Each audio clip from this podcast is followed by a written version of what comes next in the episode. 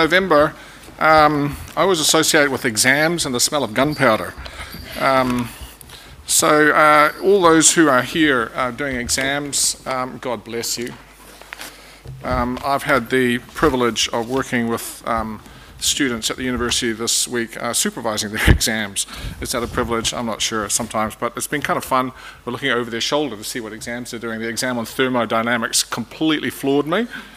Um, that's not my gig at all.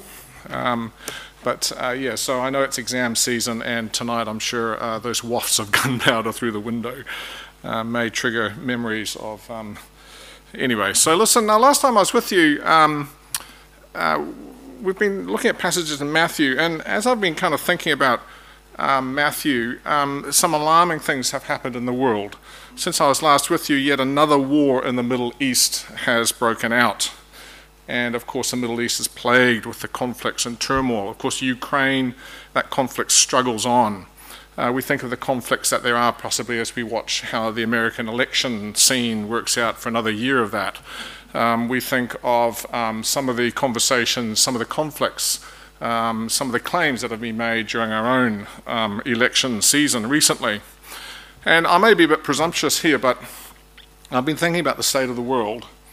And I've come to the idea that perhaps what we observe in the world, what produces a lot of our anxiety as we watch the world around us, is two words.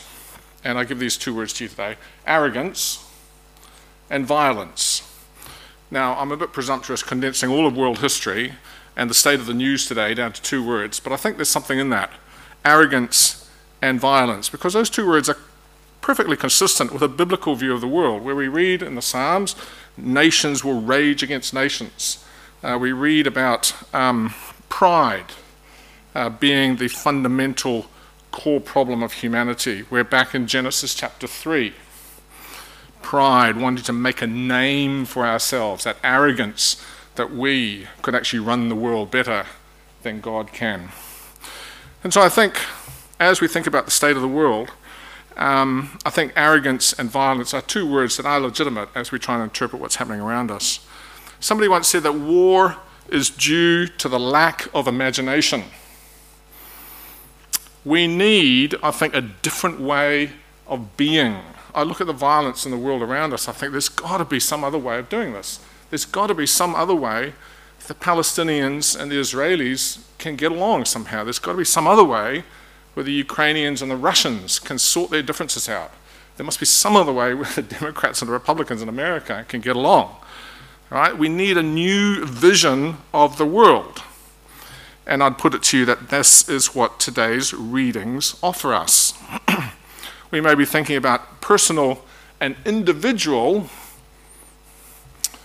things that we need to work on, discipleship, and we may be thinking about community and global issues arrogance and violence personally, arrogance and violence globally.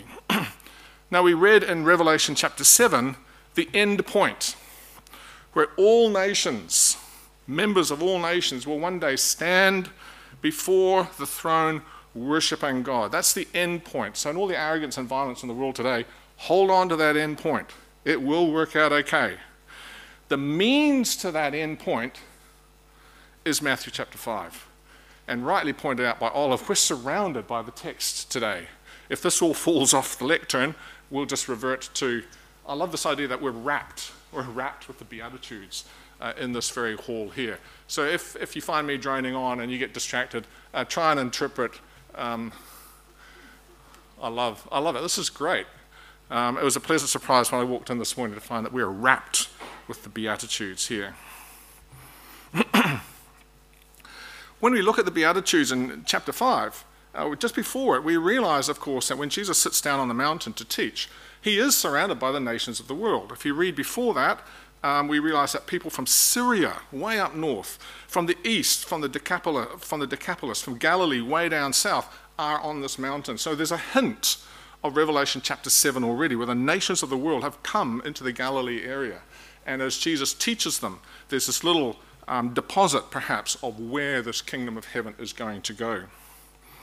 It's an announcement. Jesus takes the posture of a rabbi, a teacher, a kind of a, like a second Moses. He sits down and he teaches the crowds made up of all these people and his disciples and gives a manifesto. It's a vision. It's a vision of what this new kingdom that he's bringing is all about. It's, in, it's a vision that counters the very arrogance and violence that these people themselves would have encountered being under Roman occupation. It's also an invitation, it's a list of principles. It's aspirational. We're going to strive towards this. I mean, you look at these and you go, oh, there's no way I could achieve any of that. Well, that's part of the point. We're supposed to strive towards that, but also we are declared to be that.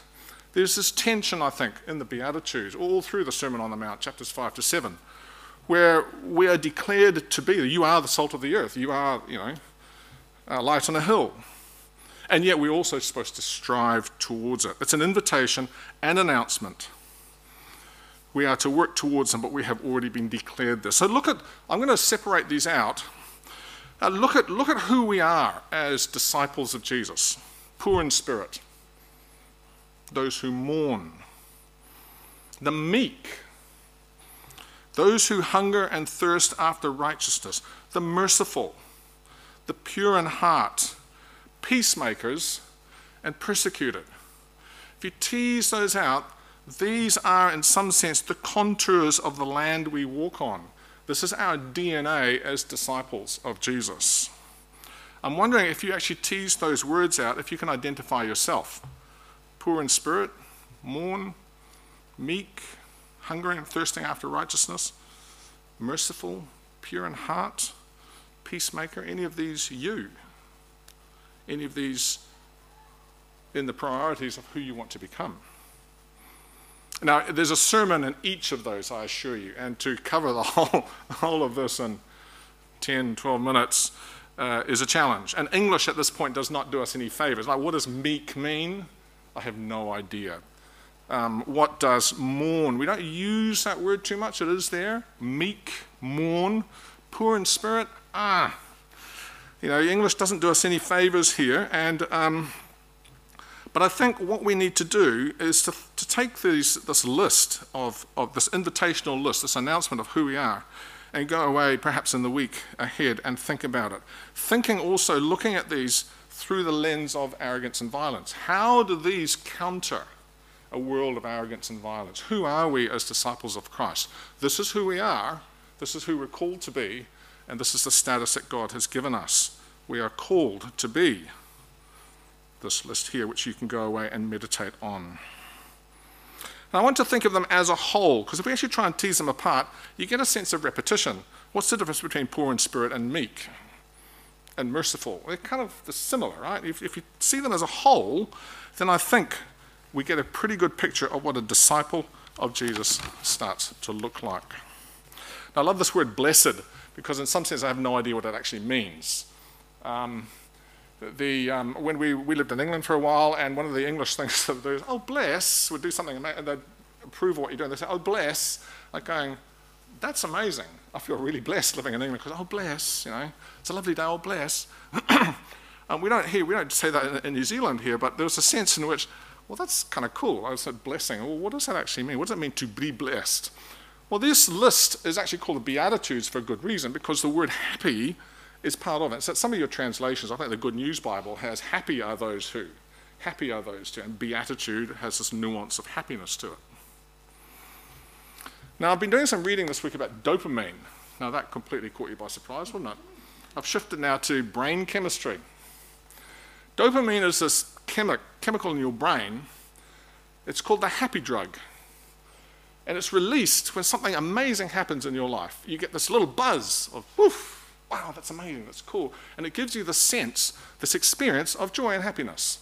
There's a chemical basis to that. And scientists have worked out that not only is dopamine released in your brain when something amazing happens, but it's released even more so when your expectations are exceeded.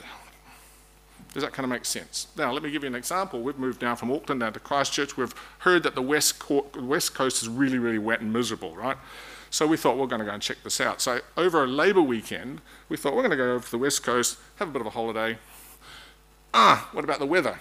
So as the Labour, Labour weekend came closer and closer, we kept checking the weather forecast, and it looked better and better. The, the isobars became spread out, no wind, yay.